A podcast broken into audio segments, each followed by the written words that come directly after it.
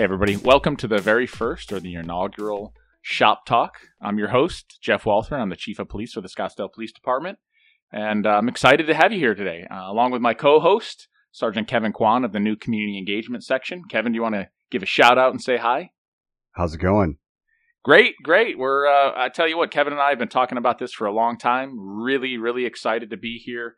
And uh, this is the first podcast from the Scottsdale Police Department, actually in the history of the Scottsdale Police Department. And really, we have a goal here, which is to um, continue to really connect with the community and, and get questions and, and bring on uh, some spectacular guests to really talk about the Scottsdale Police Department, interaction with the Scottsdale Police Department, interaction with uh, our community, and then the guests will bring on their connection to Scottsdale, uh, the Scottsdale Police Department. So we're really excited for this uh, very first now monthly uh, podcast that uh, that Sergeant Kwan and I are going to do. So we're uh, we're really excited uh, to get rolling with this.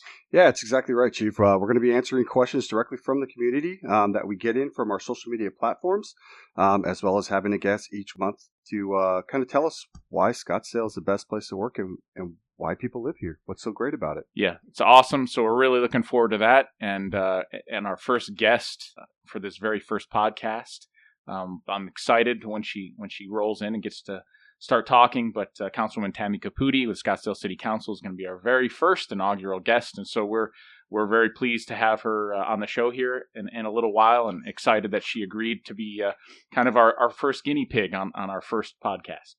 Right, and if you have any questions or comments for the chief, uh, just go ahead and send us a DM um, on any one of our social media platforms that are listed below. But, Chief, uh, you know, before we get into the community questions, I think the public wants to know a little bit about you, who you are, where you oh, came oh from, uh, where did you start, and what brought you into law enforcement.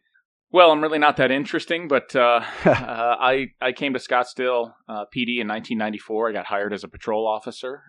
Over the next 24 years, uh, I had a great career here. Scottsdale is an incredible place. Uh, the police department's an, a great organization, and uh, I was really blessed to, to work here for 24 years. I started out as a patrol officer, then became a, uh, a detective, and, and after that, I, I uh, became a road sergeant, and uh, then a detective sergeant, and an internal affairs sergeant. Then I got promoted to lieutenant. During my time as lieutenant, I was a road lieutenant, training section lieutenant for a period of time before I got promoted to district commander, the McKellips district commander uh, for about three years, and then the downtown district commander, which downtown is an exciting place to be. Absolutely. Um, and so I was a downtown commander for for a while, and then I got promoted to assistant chief.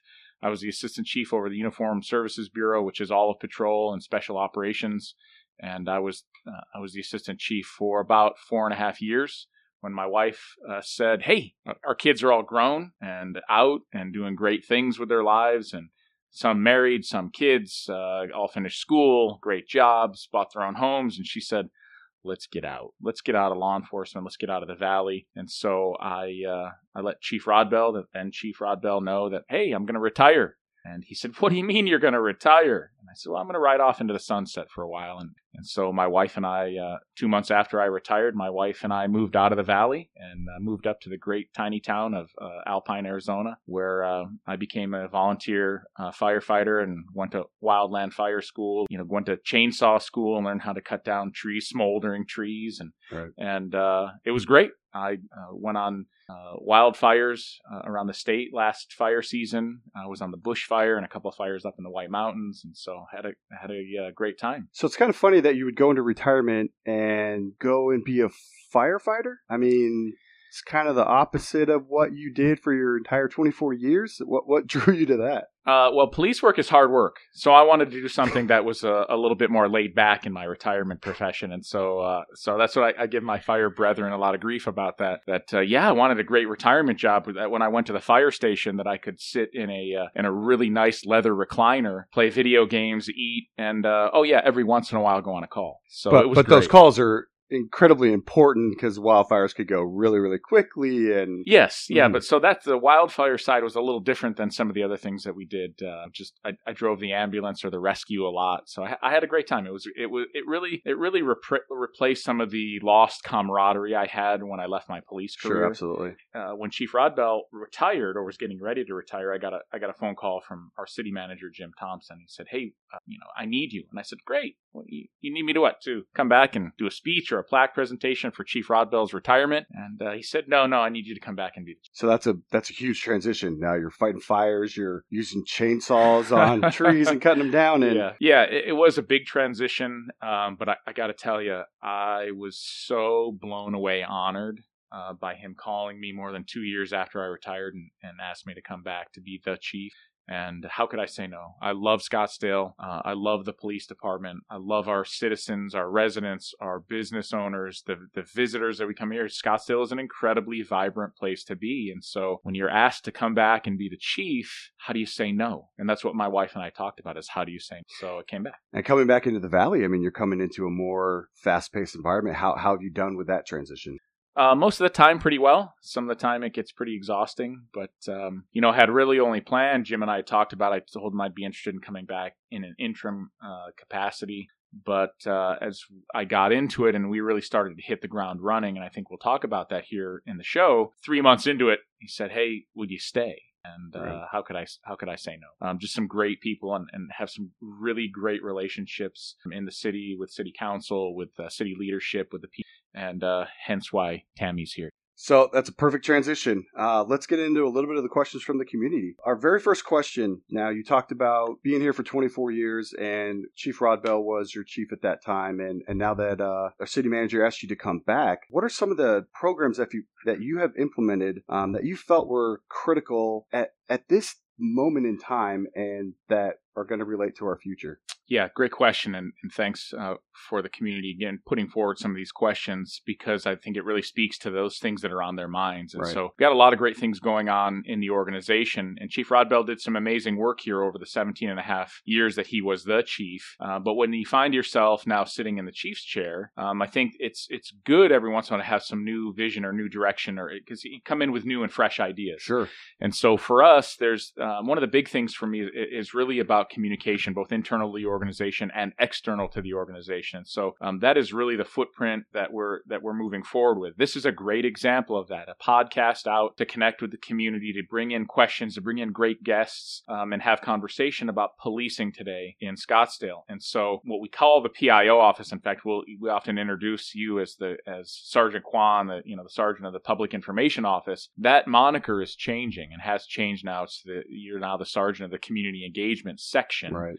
Um, which is an expanded role. Uh, and you've done some incredible work already in really fostering a greater communication on all of our social media platforms, which is really one of the goals. Um, internal communication for me via a every other month I'm doing a chief talk video, and then opposite months I'm doing an Ask the Chief 30 minute Ask the Chief, where our employees can log into a virtual meeting and ask me questions live. And so we've gotten so much great feedback from doing that. And then this is the latest iteration of that in terms of a podcast. So it's really about just enhanced communication internal to the organization and external to the organization via our community engagement section. Um, and then a couple others that are really big in terms of um, what our, our public expects from us. One of them is the new crisis response team Right. Correct. Mm-hmm. which is about really uh, how we respond to people in mental health crisis. We have our police crisis intervention service, which is master's level counselors that we've had in, in the Scott inside the Scottsdale Police Department since 1975. I mean, talk about being way ahead of the game. They're an amazing group. And then we have the other component of that is we have the crisis intervention team training that we kick out, and we've kicked out to 140 plus of our uh,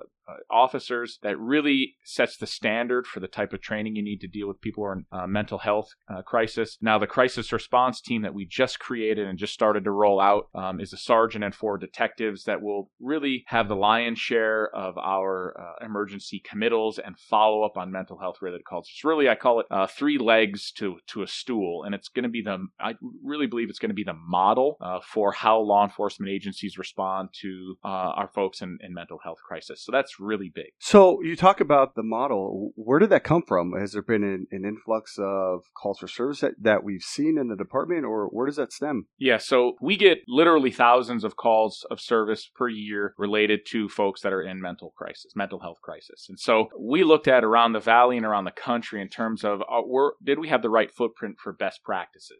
And so we realized that we did in a lot of areas, but there was still room for improvement for us. And so we we really uh, connect with our our partners in the valley, be it Phoenix PD, uh, Mesa PD, Chandler, Gilbert, Paradise Valley, uh, Tempe. We we really connect very well with our partners in the valley, and to look at what best practices are. And, and you'll see that many of the police agencies have one component or two components, and we thought, okay, we can add a third component to this to really ramp up our game and respond appropriately. Let's be honest. Um, in today's world, you know, there are a lot of people who will say, well, you know, police departments they shouldn't have to respond to X, Y, or Z. Well, the reality is in our society is that we've made law enforcement the go to. Sure, absolutely. When there is a problem, let's call the police and see if we can't figure out. So we have to evolve um, and make ourselves the experts in a lot of these areas. Yeah, it's a perfect example, especially when you don't know what's going to come any day when you're on patrol. Uh, the different people Absolutely. that you encounter in the different Absolutely. calls, it's just constantly going. So let's go ahead with our second question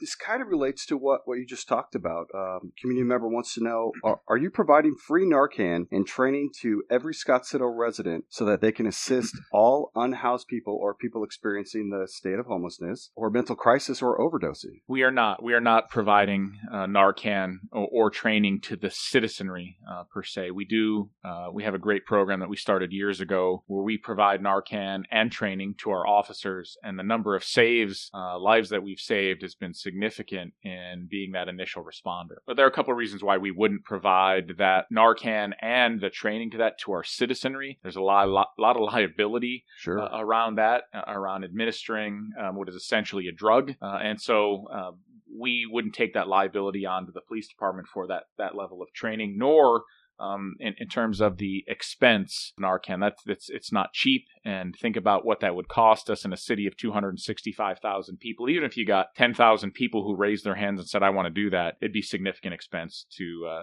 to the police department and to the city. So what I would recommend, um, there are those private agencies out there that will provide training. Uh, they won't provide the Narcan themselves, but uh, they, they, will provide some training to that. But my recommendation is to to call our police crisis intervention service, and they can provide some community resources uh, that might help. Uh, and actually have their number handy. Yeah, what's that number? It's uh, 480 312 5055. If you have questions related to that or need community services or get want to get pointed in the right direction, they're they're really our go-to folks. Now, Chief, is that a 24/7 manned telephone system or how does that work? We have uh, police crisis intervention folks that work uh, a fairly normal schedule, and then when we get into the nighttime hours, then they're on call, or the later nighttime hours, they're they're on call, into the wee hours of the morning. So if you want Narcan or this, you know, you want this training, call them during day hours. if you're in crisis, then call us and we'll get we'll get police crisis intervention services out to you. Absolutely perfect. What steps will you take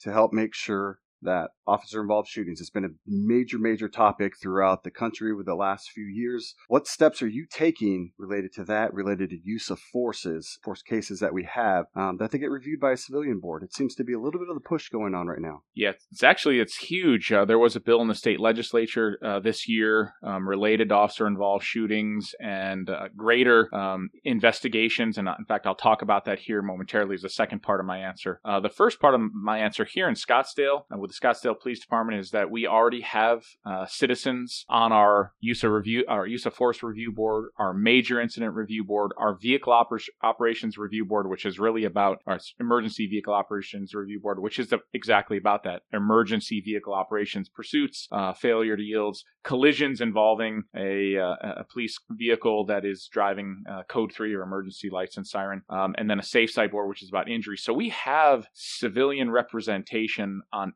each and every one of those boards. In fact, our use of force review board has three uh, citizens on it. Our major incident review board has four citizens on it, and our vehicle operations review board has three citizens on it. So we have that citizen uh, participation uh, in the review process. They are equal voting members with my subject matter experts because usually major incident and use of force we bring in subject matter experts, use of force, defensive tactics, firearms, etc., and legal counsel uh, onto those review boards. So we have that already, um, which is great, and and we've had that for a number of uh, all of those citizens go through a certain amount of training to understand what our policies and procedures are and, and, and how we do. Th- now, officer involved shootings, moving beyond that, as I sit on a small group of chiefs in the Valley um, as we work toward um, what does a, a good, fair, and impartial investigation look like, and what do our citizens expect from us in Absolutely, that? yeah.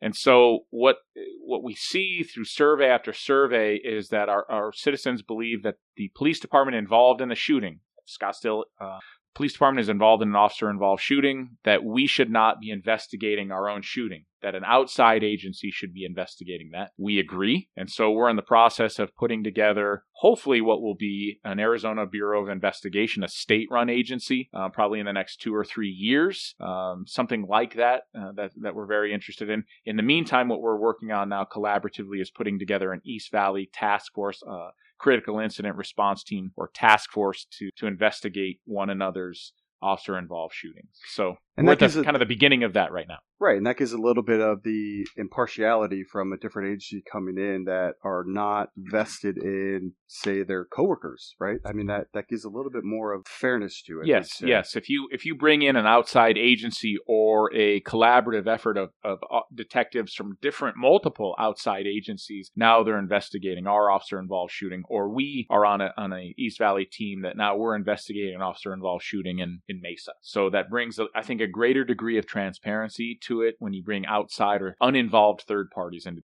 And at the end of the day, through the entire investigation, it will still go to the Maricopa County Attorney's Office for the decision on whether they file charges or or handle the case. Yes, so that's correct. It's a second component that we're kind of intervening in to begin with. Absolutely, great point, Kevin. Is because you when you'll wind up then have a third party do the investigation, or multiple third parties as a collaborative investigative body, and then you'll have another third party in uh, the Maricopa County Attorney's Office review those findings and that investigation. So it really, I think, creates a greater degree of uh, of transparency. So I can transition into our next question, which is going to be a good one for you to kind of address. The person kind of states, um, "Hey, there's a growing concern across the nation of police enforcement of they determine of unconstitutional laws. How does the Scottsdale PD plan to deal with these such future?" I love tough questions, uh, and this one I, I view as almost a slippery slope because I got a lot of when I when I took over as the chief on December first, and if you remember, we were we just again hit the height of the pandemic in December and January, and I got a lot of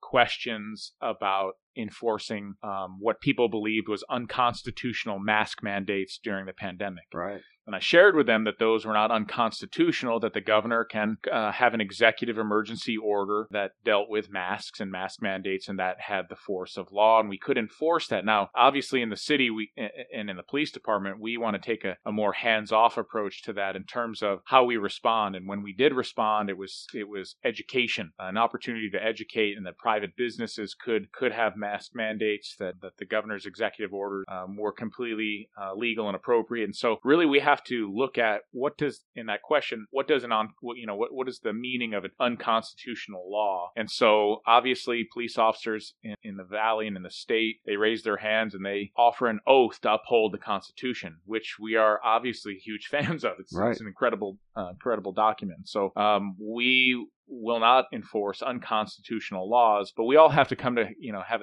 have a discussion about because people will say, well, that law is unconstitutional. Well, it's really not, um, and so we have to. There has to be a greater consensus and understanding of the Constitution and what what is consti- what is constitutionally protected and what's unconstitutional. Right. So the actual determination of an unconstitutional law would be from the judicial, Judicial branch. branch, yes. Correct. So it wouldn't be something that we would do. We would wait for the rulings or the case law that comes out for us to then go forth uh, after the those uh, Absolutely. Talking about different laws in itself, we had a question from the community about why aren't you issuing citations to California cars that are invading Arizona vehicle registration and sales tax recoupment? Person states that there's many, many, many plates parked in residential lots for months, and yet there's no citations given. That's an interesting one. Um, Yeah, I'm sure that there are cars, uh, you know, throughout Arizona and multiple states that are from different states. Arizona imports a great number of winter visitors, tourists that come into the state uh, for for months on end who but whose primary residents are still in other states. And this this question is about California. Your primary re- as long as your primary residence is in California, you can spend months on end here during our beautiful weather, and you don't have to register your vehicle in Arizona because that's your primary residence is still in California. So what's what does primary residence mean? We have a statute here in Arizona that kind of defines it. It's 28-2001. So without getting you had into to have full, looked that up. I did look it up. uh, I actually phoned a friend. I called one of our experts on, and they kind of told me about that because I'm not going to have that off the top of my head. But um, there is full layout of what is the definition of a resident. So if you're looking to to understand what that is, that's available for right. them. Right. Well, great, and that's a way to support me, Sarge. That's uh, that's very good with the actual the actual statute number. So yeah, and the other thing, the other component of that question is that uh, my folks are out there, our patrol officers are out there. They actually have to have a reason to stop you. They have to have reasonable suspicion or probable cause to search you. I'm sorry, to stop you and to search you. And to search uh, you. you just a, a, car parked in a parking lot uh, with a California plate does not does not uh, fulfill either one of those. And so, um, if there's a reason to, to make a traffic stop, then we determine are you a resident, are you resident of Arizona, um, etc. So uh, there was a, there was another component I think of that question, which uh, making sure that we're citing drivers that cause collisions. Collisions, we, correct? Yeah, we are doing that. If you if you cause a collision, you're getting a citation. I'm, I'm not really sure on that one um, if there's a specific example from this particular citizen who, who wrote in uh, uh, if we didn't give somebody a citation, but typically if you cause a collision, we're writing a citation. And most of the time, I can't speak for every single officer out there, but we understand that collisions are some of the most traumatic experiences that anybody can go through. They're very high speed. Uh, you invest a lot of money into these vehicles, and now it's damaged. So there's a lot of emotion that comes yeah, with it. Definitely. I know for my sake, a lot of the times when we we don't want to give you a citation. It's it's not something that we take joy in or, or and it's, it's expensive. It's really expensive. But we always made sure to explain explain the citation Right. why there's a citation associated to a collision and, and it's related to a traffic infraction. It's not related to who's at fault, who did what. It's we're determining was there a law that was violated Right. in order Right. to issue that citation in itself. Yeah. The civil courts and the civil matters can deal with the rest of it, but we kind of have to take our what's in our legal realm in order to talk about it when when Exactly. it happens. Good points. So it seems to be a lot of traffic related uh, issues that the citizens tend to have. Um, this one relates to hey, maybe the chief, you specifically, can you direct some traffic enforcement on Pima Road at Pinnacle Peak area? I guess uh, I haven't done the research on that, but there may have been a fatal that was there Yeah. uh, a few months ago. But the community member feels that there's still a lot of racing Sure. going on. Absolutely. And- And they're right. There is. I actually get this question a lot, and we've directed a lot of enforcement activity to Scottsdale Road and Pima Road north of the 101 because it's a really great straightaway um, with not a lot of lights in between. And so we have a lot of enforcement going on out there. We have our photo radar section out there, the towers, the vans. Um, I, I think the last time I checked, and I- this was uh, last week, I think our photo radar program has issued four, more than 14,000 citations, and the speeds are insane. So we, Yeah. so I want the our our public to know that we recognize that, and so we've increased. Uh, we have the photo radar towers uh,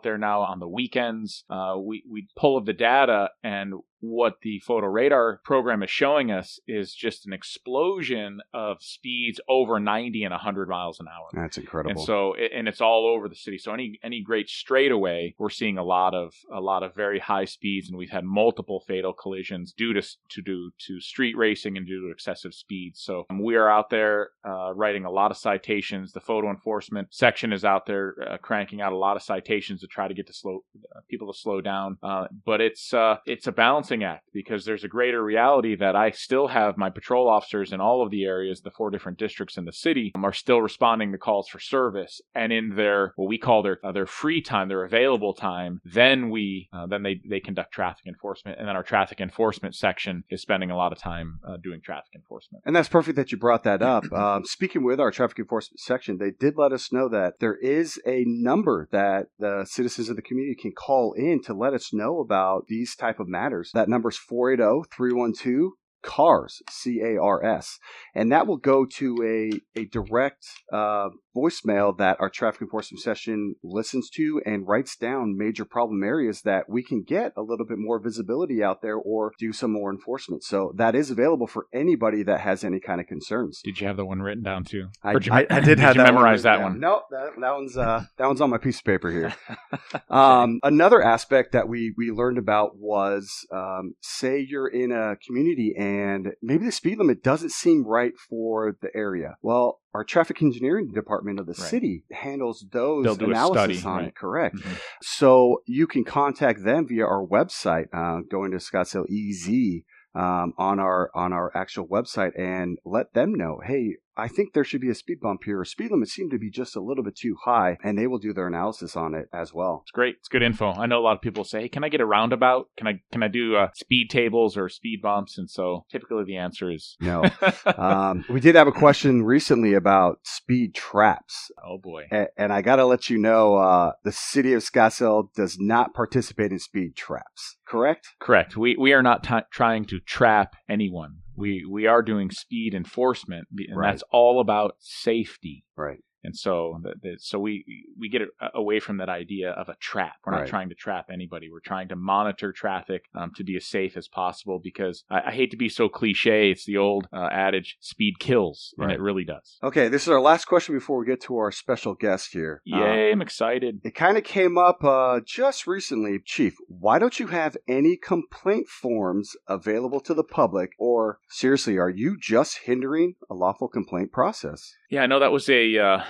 a big thing last week, uh, and, and I think we had a, First Amendment audit. And for those in our our uh, listening audience that don't understand what a First Amendment audit or ha- haven't heard of that, it's when um, regular citizens will come forward and videotape officers on a traffic stop or come into one of our facilities and ask uh, questions that they believe um, should be answered uh, in a certain way. And so uh, we had that recently, and, and one of those issues was about um, a First Amendment auditor asking or telling my folks that, hey, your policy says that you should have a that you have a written complaint form, and that's not true. Our policy does not say that. Our, our policy is that we will take an internal affairs complaint or any complaint at all. It can be you can call us, you can go on our website and fill out a complaint uh, on on any one of the officers. Uh, you can ask to speak to a sergeant, and you're going to get to speak to a sergeant. We, we will write it down for you. Um, if you if you're if you have um, issues where you, you you can't see as well or can't write as well, well, uh, one of my police aides can write it down for you at, at a station. So we want to be as open and transparent as possible. Uh, but we got away from a standardized form, a written complaint form, many years ago Right. and opted for an online version, a telephone version. You can send us a letter. You can send us something in the mail. You can. We, we want to make it as easy as possible. And if, like I said, if there are issues related to how you write or you can't see, you can't read, we'll write it down for you. And Right. so um, we want to make every opportunity available. If there's a complaint, there's an issue, you want to get something in front of me, in front of internal affairs, we're going to make. Fantastic. Chief, these have been great questions from the community. We look forward to having many, many more in the future. Now for the best part of the show, uh, we, our very first guest. I'm uh, uh, tremendously excited uh, to welcome uh, Councilwoman Tammy Caputi to our very first show. And uh, Tammy, if you would, uh, we can just kind of talk about you and. Uh, Yay, and- my favorite yeah. topic. Yeah, but I think Kevin wants to ask the first question, don't you, Kevin? I do. I absolutely do. Of course, also, I'm honored to be here, and being the first guest is amazing. Thank you so much for having me here. So it's not every day you wake up and say, you know what? I want to do public service. I love what it is, but there's a lot of pr- process and procedures to get into it. So, what really drew you to public service? I have always been a person that believes that you cannot just sit on the sidelines and complain. You've got to jump in and do the work. Sure. And so to me, this made perfect sense. I really have a problem with people who throw stones from the outside. I feel like if you've got complaints about how things are working, you should join in and do what you can to change the world. And Right. I, I know it sounds incredibly cliche, but I've always been that kind of person. I have three daughters, and I really feel determined to leave them with a better world. And I, I also say all the time, you have to see it to be it. I really feel strongly about modeling good behavior, not just for my children, but for, for everyone in our community. And I, I felt that I could be a good role model, and here I am. I, I was on the Development Review Board for three years, loved it far more than I ever expected. I originally thought that the municipal items would be boring or, you know, that it just wouldn't be exciting for me. Taking a look at building, deciding on heights and densities and, and colors and setbacks and step backs, Right. but it was amazingly interesting and exciting. I got completely drawn into it, realized that I was actually changing lives from the dais on development review board Yeah. and um, and decided that we needed to step up and have a bigger voice. Ran for city council, and here I am. So that was with the city of Scottsdale that you, you did that for, and Yes. so Scottsdale just kind of it's always been ingrained in you, like this is the greatest place to be, right? This is the greatest place to be. I've lived here for over 20 years. I grew up in Boston. I came to Scottsdale on a vacation, and I'm sure a lot of residents have the same story. Completely fell in love with it and pretty much never left. I went back to Boston to go to graduate school and then moved right back out to my family's dismay. Really haven't looked back. That's great. And there's no snow. Well, I guess we did have snow We a couple years snow, ago. Yeah, yeah. a couple inches. I think. Yeah. yeah. But are you, are you glad that I mean our weather's a lot different, so much better. I love the weather. And not just the weather, but the terrain. I mean, I say all the time you can be, you know, wake up on a Saturday morning, be out on a mountain bike in the trails Right. 20 minutes from my house. I can be on the lake, you know, on Bartlett Lake on a paddleboard, again, 20 minutes from my house. Drive home, change, and then go downtown and have a completely different experience Right. all in the same day. It's amazing. I'm always grateful to be here. I've said it a million times. It feels like I'm on a vacation every day of my life here. I've never lost that feeling. Oh, it's so fun. Yeah, it's great. Well, I for one, you know, it's going to be my shameless plug, but uh, since you you know came to the council in January, we've just you've just been a great supporter, uh, not just of the citizenry and and what we have going on in a very vibrant city, but you've also been a great supporter of the police department, public safety as a whole. And so you and I've had a, a number of uh, conversations and spent some time together. So it's one of the main reasons why I wanted you as as the as the first guest. So really appreciate all of that. Now let's get into you know I like to ask questions related to how you see things related to the police department. So what expe- expectations do you have?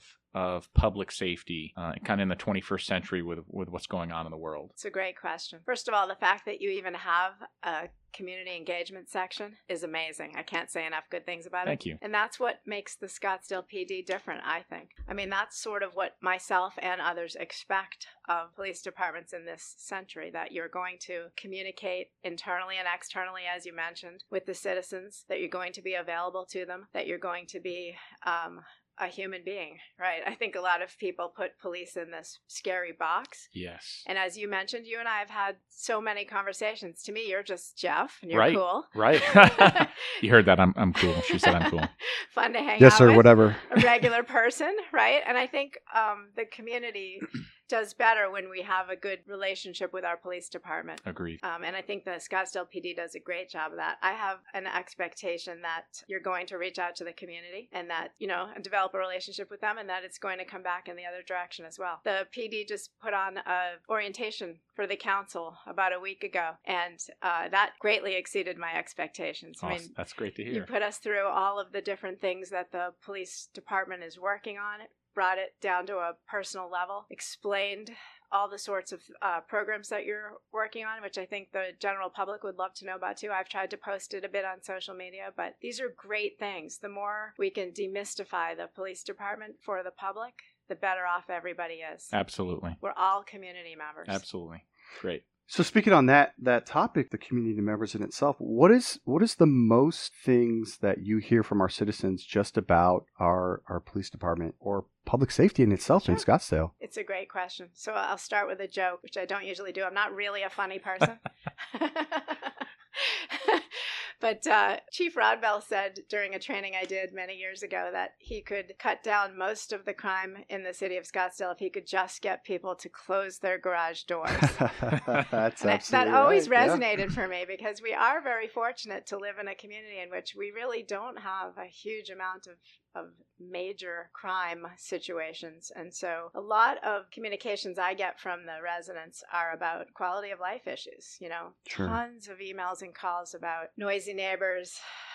Short term rental issues, speeding, traffic, trash, homelessness, Mhm. I mean, it, again, it's it's more quality of life issues. I very rarely get the calls or emails about something super serious. And um, that I think that probably is a challenge for your department that you have to go from taking care of all the sort of first world problems, the simple, oh my gosh, my neighbor's being super annoying, all the way over to crisis intervention, domestic violence, and, and the normal, more serious police issues. Totally. You know, know. I, I think it's so fascinating to me, and it has been for going on 27 years, that we will have shootings in the downtown around some of our clubs. We'll have a homicide. We have uh, our domestic violence is up 30%. Our, our aggravated assaults are up 68%. Part one crimes are up significantly. But that's not what you hear. That's not what uh, Mhm. that's not what the citizens are complaining about. Um, because by and large, you're, you're you're right. You know, we we are a, a pretty safe city, uh, but we have all of the crime, uh, those type of activities, like any major city. But that's not what our citizens tend to to complain to you or to me about. It's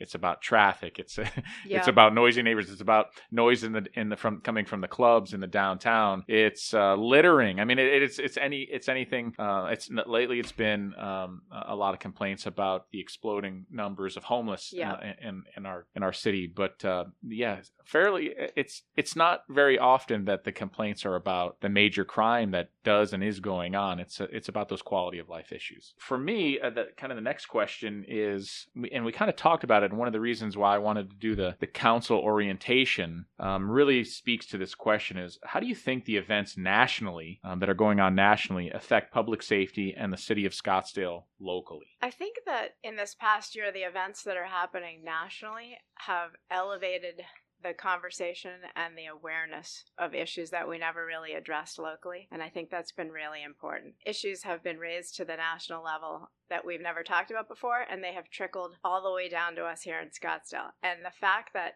I mean, I, I said as I started, you've got a community engagement section, right? We spent the day with the uh, police department and we talked about principles of policing, de escalation, use of force, fair and impartial police training, crisis intervention. I mean, these are things most people never talked about before this year, before it was brought into the national spotlight. Right, right. So now we're all very aware of it, and we're using these terms like they're everyday terms, right? And we're, and we're getting emails and uh, calls from the citizenry asking you what you're doing to mitigate, uh, you know, issues of police violence and force, and and and the whole conversation has shifted all the way down to our our city level, and I think it's really great. Back to what you were saying in the beginning, it's all about communication. Yeah. I think the most important thing for our police department is to engage with the citizens and have the citizens understand that you're here for them to engage with as well. You know, it's. I think it's so interesting, and I'll I'll, I'll say something that it will. I think it on its face might sound controversial, but when I look back at the pandemic and civil unrest and social unrest, there are some good things that come out of that. You know, we tend to, I think, uh, insulate ourselves in life and move forward without a, a, a lot of deep and meaningful dialogue. And so, when you have things like the pandemic and questions about is is this unconstitutional, uh, mask mandates, businesses being closed, school board meetings being closed down, or, or council being closed down during that time period, and then civil and social unrest based on behaviors of of individual officers, other places. Well, that creates opportunity for us to have great conversation. And you and I have had a number of lunch conversations where we wind up delving into some very significant issues. And that's part of the reason why we're doing this and in this podcast or this or this outreach or creating new new groups within the in the organization that are about community outreach because we want the tough conversation. And we want them locally. I think it's so we're doing such a better job locally of managing these conversations than they are at the national Agreed. level. right? Agreed. I have people who want to talk about. They'll say, "Hey, can we meet?" I meet them, and I'll, uh, my assistant will schedule them for an hour. And I usually like to say, "Okay, the first five minutes, let's talk about the national issues going on in law enforcement. But after that five minutes, let's have a real honest discussion about what we're doing in the Scottsdale Police Department to make things better. Yeah. Are we perfect?" And I, I'll get plenty of, of comments uh, below, you know, in, the, in a DM or whatever that say, "No, you're not doing. You're I'm having this problem." I Yeah. get that. I want to know those things because I, I have a genuine desire for us to be better, but for us to communicate better, to be more professional. Yeah. And those are about these hard conversations. Me too. I will respond to anyone in the community that reaches out in a respectful way to me and wants to have a conversation about something complicated. Yeah. And nine times out of ten, once you chat and talk and get to know them and address their issues, it has a positive outcome. And Absolutely. I think that's the beauty of being at the local level. You can really have these one on one conversations and move the needle. And I also think that it's so important that as leaders, we model this behavior. And it's easier to do at the local level. You Yes. know, we have to be better. We have to show people how we can. I mean, on council, we I made this comment last night. We can sit there on the dais as seven people with seven different opinions, but we get to a consensus by the end, more or less, most of the times Right. and in a civil way and and we're really it's really important to me that we model that behavior for our citizens and that we and the police department does it as well you know it's up to us to be the leaders Boy, Tammy, I think you really hit the nail on the head there. We, t- we talk a lot about, and in the past, we talked a lot about this idea about civility and civil discourse. And um, one of the hard things coming out of the pandemic and some of the social unrest from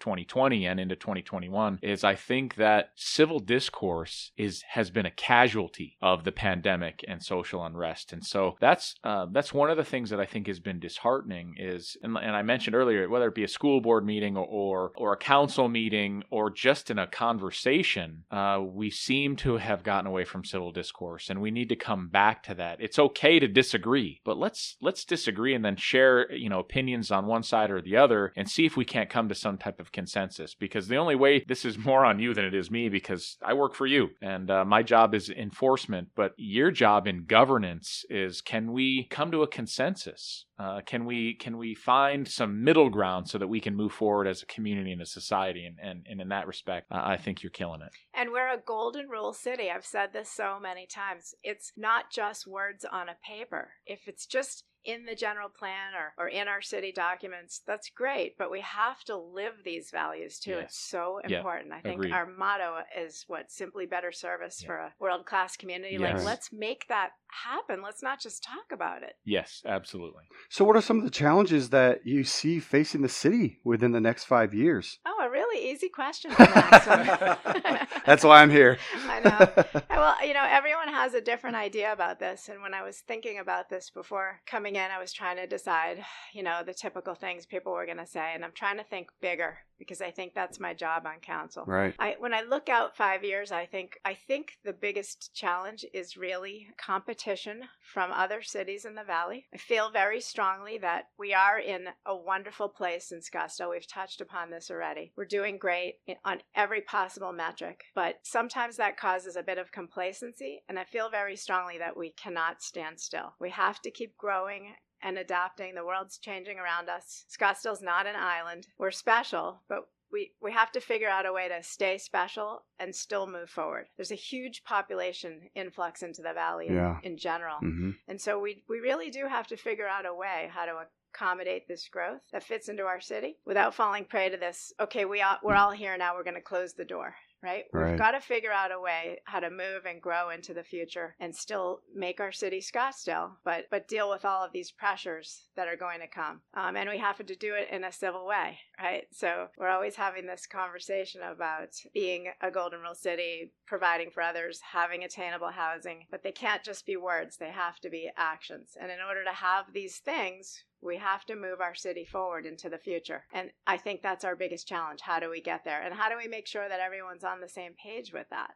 Right. I mean, she's she's been here now. You said 27, right? 27, right? So I'm only at 14, and, and in my entire time, I've seen an, an incredible change just from going to different districts, working in and working in detectives. Absolutely. And I, I can imagine, as you as council members, um, what you guys are going through as far as the innovation and the different businesses that are coming in. And I mean, our downtown is so vibrant every weekend. We we love it. We love seeing people enjoying Scottsdale. It- it's kind of what makes us this fun destination city to come to. So for you guys in the in the city council to kind of envision, it, it's it's almost impossible, but you guys find these ways to innovate and bring in more and more and more. So it's just been fantastic to see. Change is scary, Mhm. uh, but we, you know, again, we're we're looking forward. We really can't just stare at our at our feet. You know, we have to look ahead, and Right. Back to the why did I run for council? I'm the youngest member on council. I have three young children. I'm looking ahead. Right. And I think it's really important that we take that long view. We just spent the last six months, our first six months on council, putting together our general plan, which is a long term 10 to 20 year out vision for our city. And I think we forget that we have to keep looking ahead. What does it look like? How do we accommodate change? How do we move forward into the future? We're not writing this plan for us, we're writing it for our kids. Absolutely. And we always forget that. And so I think the biggest challenge is let's not look down at the ground. Let's take a deep breath, see what our city looks like in the future, and, and do the things that we need to do to get there in the most positive way. And I'm sorry, I got to keep rambling for Absolutely, yeah. and this question of sense of place comes up a lot on our council conversations. Scottsdale is a wonderful place. One of the answers I gave you a minute ago was that you can wake up in the morning, be on a mountain bike trail, you know, two hours later, be downtown having lunch in a cool hip spot. I mean, Scottsdale is awesome and and varied and we have great open spaces. 30% of our city has been 25% preserved in perpetuity, right? We've got Right. Amazing desert trails to hike and to bike. And we've also got this cool, vibrant downtown scene. And we know we're in Scottsdale. People always are asking this what happens as we grow? Will we lose our sense of place? I can't, I, it's hard for me to imagine that. I mean, cities can maintain their authenticity and still move into the future. When I fly back to Boston to visit, I feel like I'm in Boston, even though there are tall buildings and it's Sure. modern and you, you know you're in Boston, and when you go to London, you know you're in London. When you come to Scottsdale, you know you're in Scottsdale. It's hot. We Yes. have lots of awesome hiking trails. We have lakes. We have biking trails. We have a, a cool, vibrant city. We've got it all. It's southwestern. It's beautiful and and it's it's modern, but it's all. We also have a western feel. I I feel that we've done a fantastic job of capturing this, and and I look forward to seeing what the city looks like in the next several years. I was ready to just stand up right there and start waving the Scottsdale flag. Right? That was awesome. Yeah. I'm an ambassador for the city. That's my job. All right, so Tammy, it's been six, almost six months now Yep. since you since you um, took the new seat. So how's it been? Are you still what what drove you into the position? Is it still driving you? Is it what you thought it would be? More. I made that comment that I felt that I was changing people's lives with those silly decisions on Development Review Board. Yeah. I feel that exponentially now. It is such an amazing feeling and humbling to sit on the dais with six other people in the city knowing that the decisions we come up with are actually going to impact people's lives. I'm I'm incredibly humbled by it. I love this job. I, in my in my day job, I run my own business and I'm used to wearing a whole bunch of different hats, jumping from one task to another to another to another and I've kind of gotten good at that. But I've but I've gotten good at it, right? So it's a little bit on autopilot. Scottsdale City Council has been that to the hundredth degree. So now in my 50s here, I've got this brand new job that's in a sense the same. I'm constantly wearing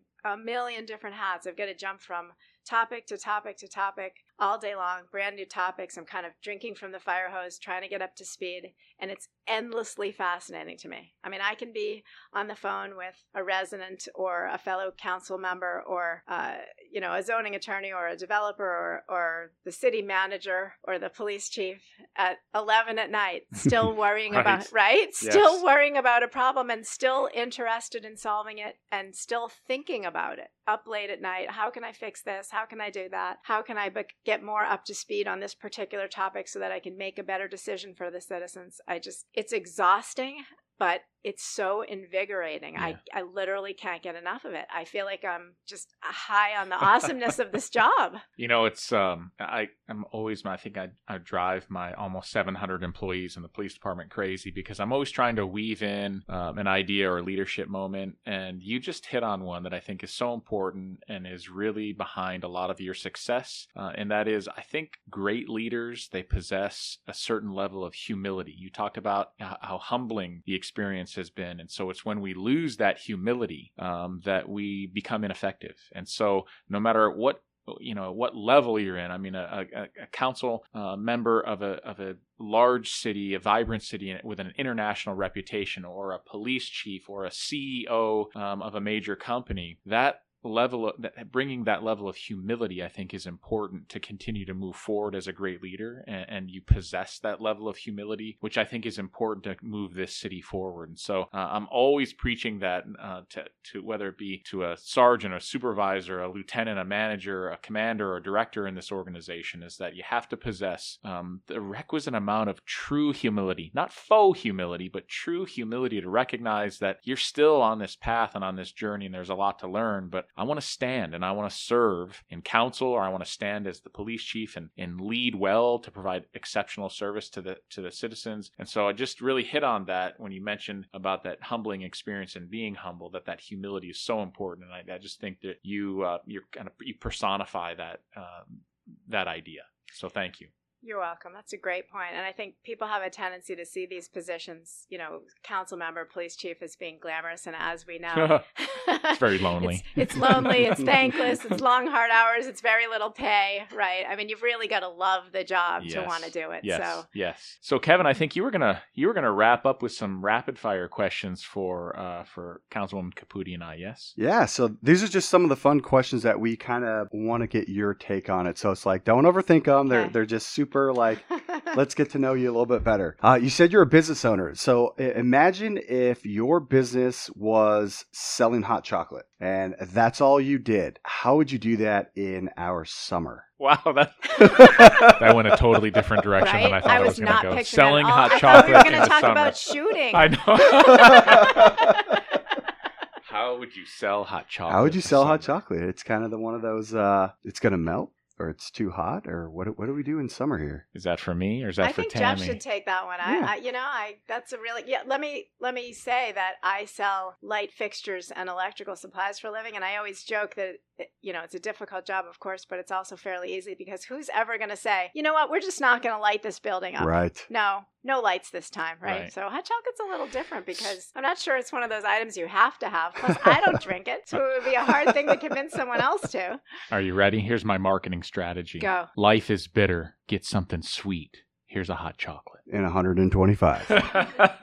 Yeah, he's a way better. He's yeah, way there's better at there's this. you know the the you know the, there's just such great sweetness and chocolatey goodness and marshmallows in there. The, come on, you see it. Look at look at uh, Starbucks or Dutch Brothers or, or Black Rock Coffee or any of these places that there's a line uh, uh, through the drive-through. No, yeah, I get it. People are getting iced coffee. I'll make you an ice uh, an uh, ice hot chocolate or get some sweetness today to start out your day. Yeah, We're I gonna think sell you it. got to own it. I'm Yeah. thinking about you Yeah. know ex- Experience Scottsdale did. They've been doing this campaign about the heat here, and it's hot. It's hot. Maybe you just own it. Like you know what? It's just hot.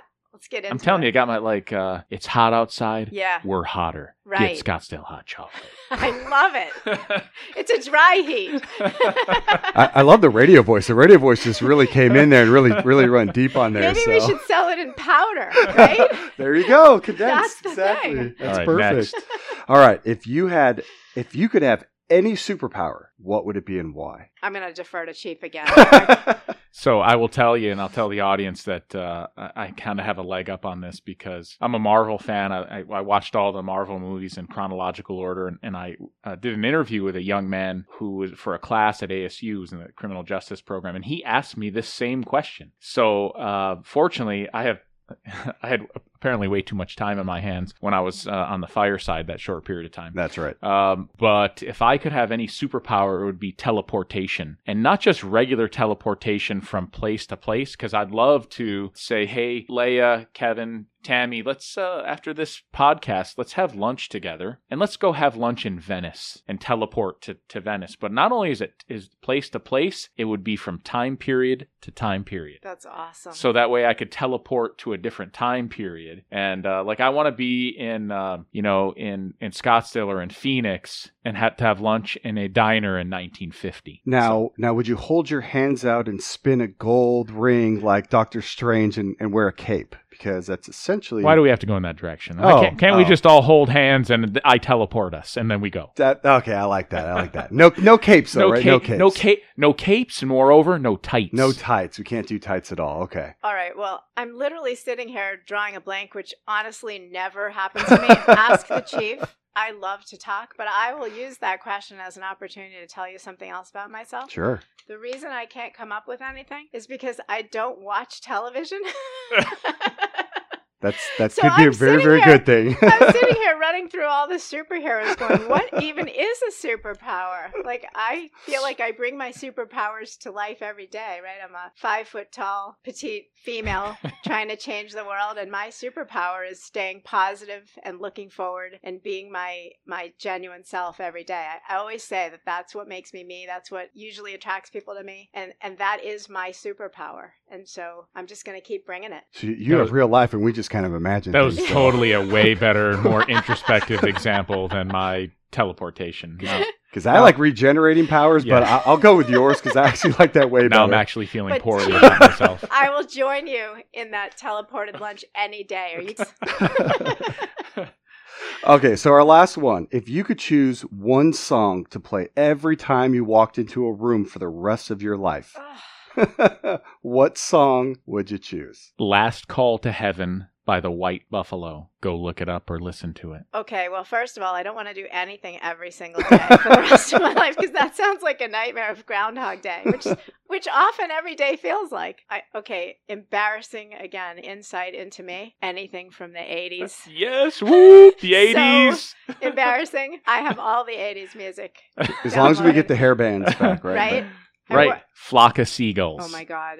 I work out every day, as most people who know me know, and the music playing in my ears is always embarrassing 80s music. It's like That's Ratt, right. Motley Crue, I Def grew up Leppard. in the 80s. I can't lose it. Twisted Sister. Right?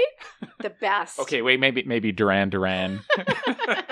I'm very partial to Indigo Girls, too. Uh, for the audience, it's uh, Tammy and I are uh, about the same age, so yeah. Yeah, grew it up helps. The, grew up in the 80s. If you need to, you guys can look those up, just like I will later. we're not that old. Wait, we're all the same age. That's- anything that's for exactly me, the White said. Buffalo, anything. Uh, yeah, that's Okay. that's my jam. That's great. Well, we appreciate your time. Uh, thank you for stopping by, uh, coming to our first podcast. And uh, if anyone has any questions, again for for the chief or for anything that we're doing here, just make sure you check us out on social media. Visit us on YouTube, Twitter, and Facebook at Scottsdale PD, and on Instagram at Scottsdale underscore police. Great. Thank you. Thank you so much Thank for you, Tammy. having me. Thanks, Kevin. Appreciate it. And uh, we'll see you next time.